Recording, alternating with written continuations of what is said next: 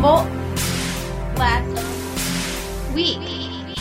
Hey there, Humboldt Last Week is what I hope is an enjoyable and easy new way to catch up on some local stuff. My name is Miles Cochran. I've got a journalism degree, some media experience. I do this for fun in my free time because I enjoy it and I love Humboldt. Hey, if you get a chance, please do tell a friend about Humboldt Last Week. You can listen and connect at HumboldtLastWeek.com. Also, check out Humboldt Last Week on Facebook for local content and giveaways. Fair warning from time to time, the language here can be explicit in case you've got kids around. And yeah, before we begin, a huge thank you to the program partners this week. That is Humboldt Clothing Company. When you want the best quality Humboldt gear and great customer service, your first choice should always be the original Humboldt Clothing Company. Still at Bayshore Mall in Eureka and at 10th and H in Arcata. Also online. Get free shipping on U.S. orders over 50 bucks at HumboldtClothing.com. And Bongo Boy Recording Studio in McKinleyville, local band Crested Hens have been recording there.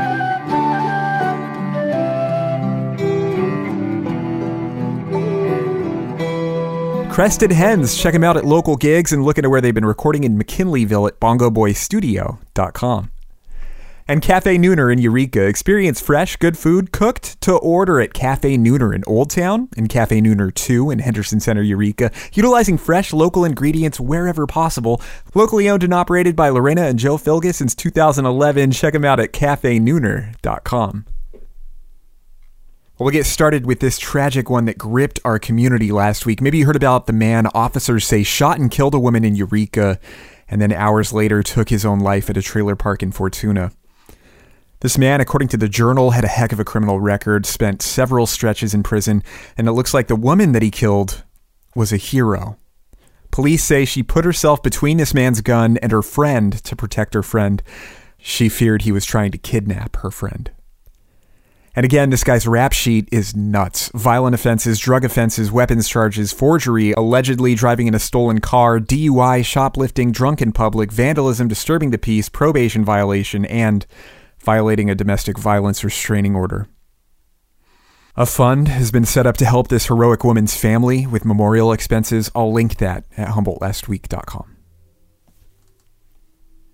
A family pool has been confirmed for the Eel River Valley across from Bear River Casino. The pool is going to be part of the Bear River Rancheria's new Family Entertainment Center. You seen them doing some construction over there? Their executive director told me the center is estimated to open, quote, sometime in 2019. No word yet on the pool's features, pricing, or membership information. Wow, a lot of tourism dollars spent here. You see this? Last year, total traveler spending generated a record $448 million for Humboldt. That's up 4% from the previous year, according to recently released data. This release from the Visitors Bureau suggested 2018 could be even bigger, with Lonely Planet calling us the best vacation destination in the U.S. At some unregulated grow sites in southern Humboldt, sheriff's office destroyed a bunch of weed, arrested a few guys, and seized 3 million bucks. Looks like there was some environmentally icky stuff happening at these places too. With that in mind, new cannabis rules for Humboldt passed by the supervisors. According to the Times Standard, this allows for more types of cannabis businesses, tries to resolve conflicts with communities like Fortuna that are less cannabis friendly, caps the number of new farms, and opens the door for cannabis tourism like farm tours and bud and breakfasts. The zoo in Eureka got a half a million dollar grant for an elevated trail through the redwoods. Really cool. Like a suspended bridge thing up high. I mean, I like it. Us being up there in the trees, though, might make the monkeys a little jealous. Like, hey, I want to get up there and play. this is all according to a release from State Parks, not the monkey part. Oh my gosh, how about that swarm of bees on that chick's car in Eureka? Like, if this was a Volkswagen, it would be a honey beetle. that was a Kia or a Bia. Really, this swarm was like half the length of the trunk on the back of this car. Crazy. Beekeeper told the sheriff's office this can happen when a queen is looking for a new hive. She'll get tired and look for a temporary spot, and bees chill around her to keep her safe. That's sweet, but also not my cup of honey sweetened tea. Hey, so did you ever eat at Curley's in Ferndale? My goodness, that guy had some good restaurants. He's always so nice. Before Curley came to Humboldt, he had this Chicago club in the 60s where he booked artists like George Carlin, Jefferson Airplane, John Denver, and of course, Spanky and Our Gang, who he went on to manage. You know, I got the chance to interview Curley a while back, and actually, he told me that he and George Carlin stayed friends and talked on the phone periodically until Carlin passed away in 2008. You know, he had a lot of friends here in Humboldt and all over the world, famous or not. Local icon who even helped Guy Fieri build his career. And yeah, sadly, according to Redwood News, at 85 years old, Curley died of natural causes, and he's had friends across Humboldt remembering him well last week. You know, I hope by the time you hear this, they've found that almost two year old girl last seen with her dad at the courthouse a couple weeks ago. Sheriff's office say the mom got full custody and it looks like dude took off with this girl. Baby girl's name is Myra. She's blonde. Dad looks to have longer brown hair. You might find him in a gray Subaru hatchback. So, say there's a letter from a few people you work with trashing you sent to your bosses, and say this letter gets leaked to a local blogger. And then after that leak, say your bosses decide to release this criticizing letter to all media as you're trying to get a promotion or win an election. According to media reports, it seems like that's what County Auditor Controller candidate Karen Dominguez is going through right now. She's up against an accountant named Mike Lorig. She told the Times Standard, I don't know why some rights are afforded to some county employees, but not me, and why my information can be so recklessly distributed, I can't answer or comment on it. I want to thank the episode partners. They make this thing happen. Humboldt Clothing Company, find them at humboldtclothing.com. Bongo Boy Recording Studio, find them at bongoboystudio.com. And Cafe Nooner in Eureka at cafenooner.com. And then this news, which will bring us into our final story for the week Humboldt County officials are drafting litigation to sue drug manufacturers and distributors of prescription drugs. Of course, you know the opioid crisis is ridiculous here. This is Humboldt Last Week. Miles here with State Assembly Member Jim Wood. Thanks for your time, Jim. Thanks very much. Happy to be here. Yeah, so uh, it's kind of nice to be here in your office. You know, beautiful little office here. You were telling me that you share this office with Mike McGuire. Yes, Senator, share, share with Senator McGuire. Um, it's very rare that we're here at the same time, uh, so it actually works out really well. So his staff, my staff, and uh, and it's a it's a great place for uh, constituents to actually meet up, and, and there's always somebody around. Excellent. Well, you know, this is in person in Eureka. You are a dentist and you can actually see my teeth. So I will let you know that I've been flossing. And not only have I been flossing, I've been flossing properly. Yeah. Did you, you floss today? Yeah, I did Oh, this morning. Very good. Very good. Yeah, you know, and not just getting the floss like up there once and Wrap down. it You know, gotta, gotta wrap That's it good. around. That's good. So we're already off to a good start. uh, so the main topic for today, you know, it's kind of hard to find a family out there that has not been impacted by the opioid crisis, um, mine included. You know, and in line with that, last week the New York Times did a story about the massive amount of heroin use here, especially in Eureka. Uh, also, drug issues tied in with homelessness. Humboldt, you know, has been hurt the worst in California. Our opioid death rate is five times higher than the state average. Um, you know, it's an odd juxtaposition here, you know, because you have the stunning nature and the beautiful architecture and then these challenges. Um, we've seen it in Eureka, the lack of affordable housing, syringe litter, the crime, meth use too. Um, it's not good. But uh, Jim, you represent Humboldt at the state level, and I saw you recently introduced a bill aimed at getting opiate death rates down with naloxone. You know, please tell me a little bit about what you and the state have been doing to combat heroin and opiate issues in Humboldt. Wow. Well, I started when I got to the legislature in um, was first elected in 14. I started working on the opioid, opioid issue immediately, and I've had bills that have moved through the process, but but um, and actually got a bill last year to the governor's desk that was vetoed, unfortunately. Uh, um, and um, I think for the last three years, it's been about about awareness and awareness and awareness, and and bringing this issue uh, to the forefront. And uh, now in the legislature in Sacramento, there are ten of us that actually are working on in the, assembly on bills uh, of opioids uh, related to opioids and treatment, uh, prevention, prescribing, uh, all these different facets of, of the of the problem. And uh, I feel like we're at a point uh, where this year you're going to see some some some significant things happen. Is that going to combat everything? No, it's not. I mean, we have huge challenges uh, throughout California. Uh, Humboldt County does have have significant challenges, but it's not just here. It's um, our large urban areas, other rural areas as well, and so um, it's a statewide problem. Yeah, you know, in this New York Times article, our deputy coroner um, said this to the Times. He said, "quote The state is failing miserably across the board. They're not putting enough funding and resources toward rehabilitation." Unquote. Now, is that just you know broad strokes unfair? Is that a fair assessment? I'd say it's a pretty fair assessment. Um, I think that uh, we also could use some money from the federal government as well. Uh, it's I, so you know you, it's easy to throw the state under the bus, and you know, and I'm part of that, and we'll take credit for that. But it's not because you know some of us really are. We really are trying, and it is a challenge um, because it's not just about opioids. It's about it's about behavioral health. It's about homelessness. It's about a lot of things, and um, we're just not spending the money where we need to. And treatment uh, to, and and the ways to prevent people from relapsing are, are really critical things that we just don't have the resources for. So the company Aegis, they're planning to open an opiate treatment center in Humboldt early next year. Um, you know, which will be able to treat up to 200 patients at a time. They had once planned a location near the fairgrounds in Eureka here. I don't know if you saw this, but uh, neighbors kind of did not want opiate addicts around there. So there's some NIMBY issues. Um, you know, if and when Aegis finds a place here, you know, do you think it will have a significant impact? Yeah, I do. I um, I think it's it's really critical that people get into treatment, uh, and I think that uh, I think we need to do more to kind of uh, eliminate the stigma of the person who has a dependency or an addiction. Um, you know, I think it's easy to see you see the homeless on the streets and you think, okay, that's the that's the face of opioid addiction, and it's not. Um, it's a part of it, but it's not. I think the number I heard recently is that 80% of the people that are addicted to opioids are actually housed in their homes. They're people that are in communities, uh, and and they're uh, some many of them are actually going to work on a regular basis. And so we've got to change the stigma uh, around this, um, and and we've got to treat this thing holistically. And uh, I hope that I hope that Aegis is able to get a, a treatment facility out because it's we need the help. Right. You know, you're talking about functioning people with jobs and families that are addicted, but also, you know, um, people out on the street addicted to heroin. So it's kind of a really wide issue here. This is something that I was wondering. You know, a lot of people have concerns that Aegis offers methadone.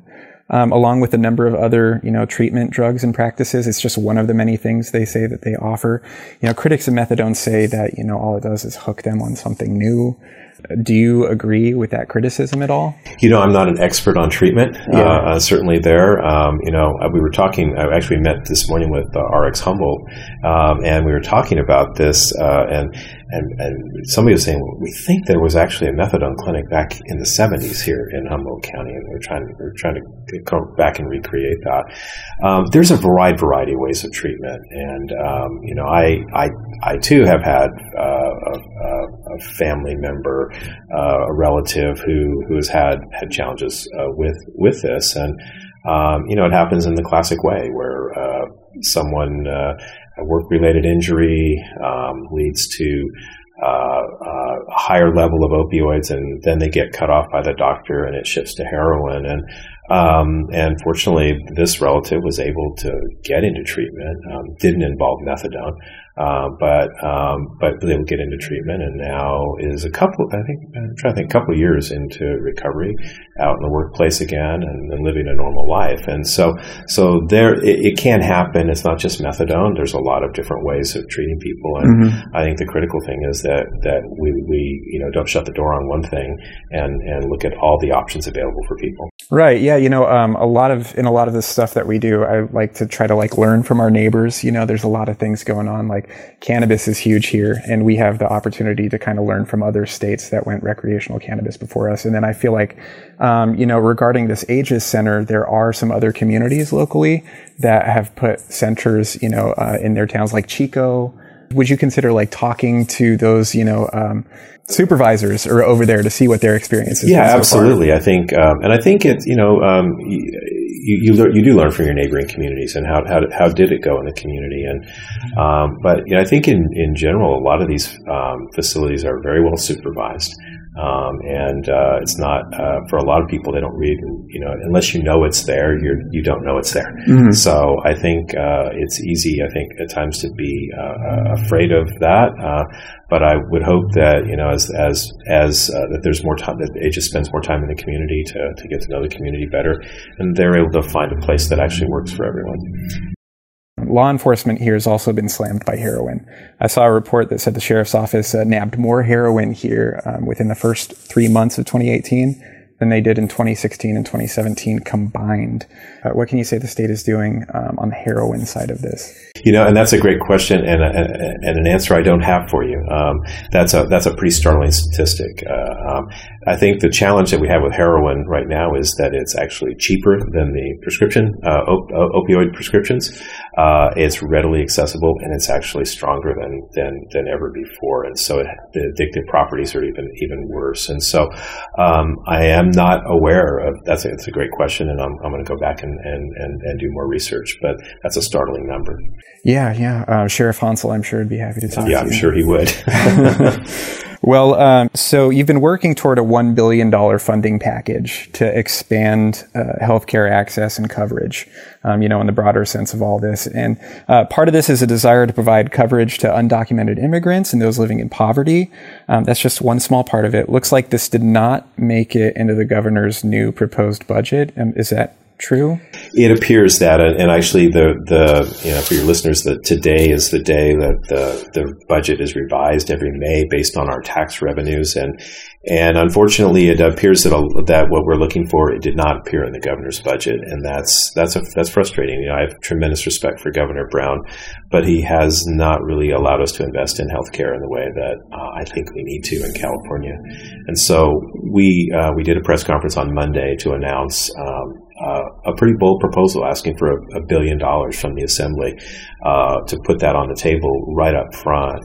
And it is around affordability. It's around um, how do we get more uh, doctors uh, uh, trained into into these uh, medical residency programs. we need money to create a database to help us to understand how we're actually spending money in, in healthcare. Believe it or not, we don't have that available to us.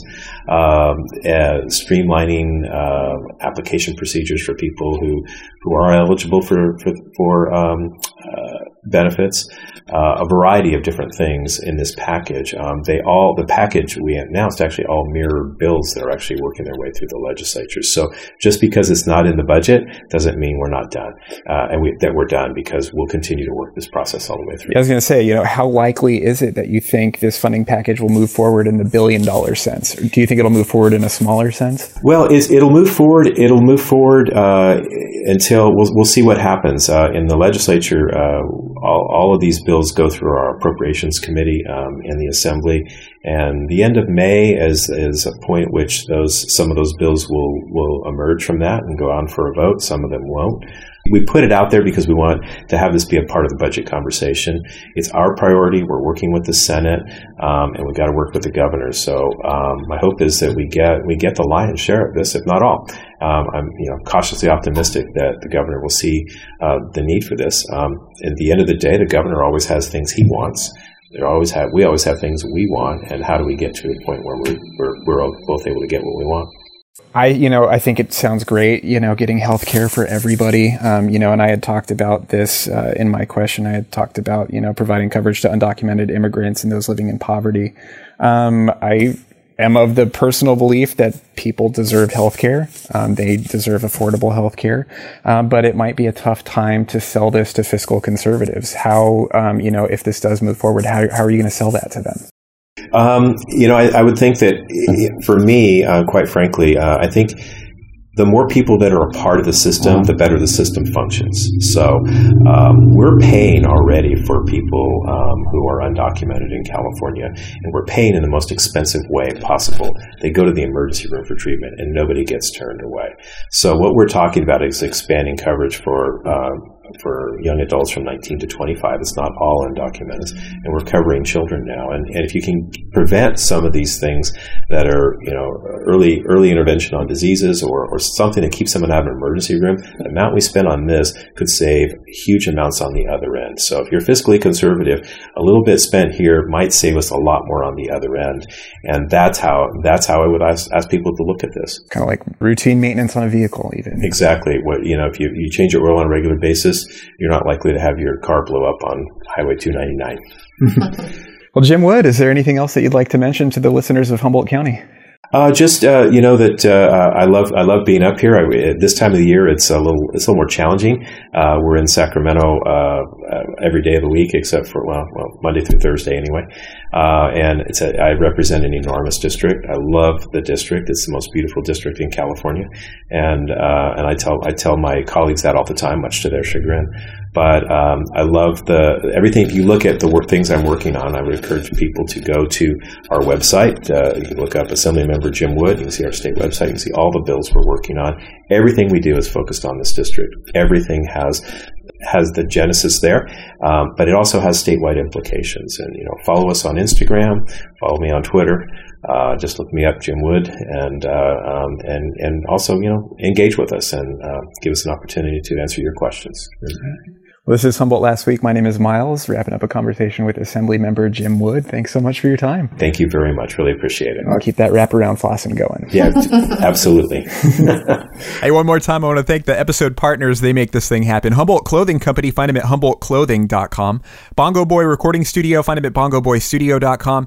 And Cafe Nooner in Eureka at cafenooner.com former radio host and journalist here, but I moved on to a more family friendly thing in PR. I do Humboldt Last Week for fun. I love this place. You can head over to HumboldtLastWeek.com to listen and connect. Also at HumboldtLastWeek.com, new music. Right now, there, check out new songs from Frank Turner, Childish Gambino, and the Flatliners.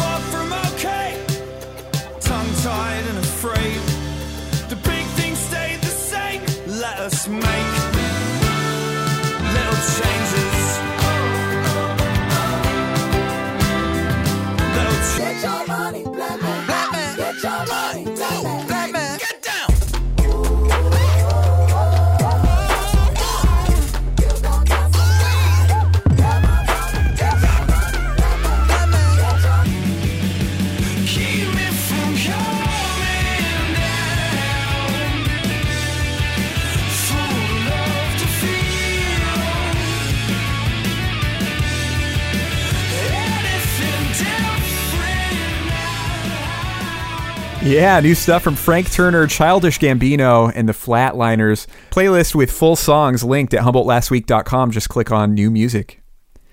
Hey, I'm around if you have any thoughts or ideas, constructive feedback, stuff like that. I hope you have a great week. Bye. Humboldt Last Week.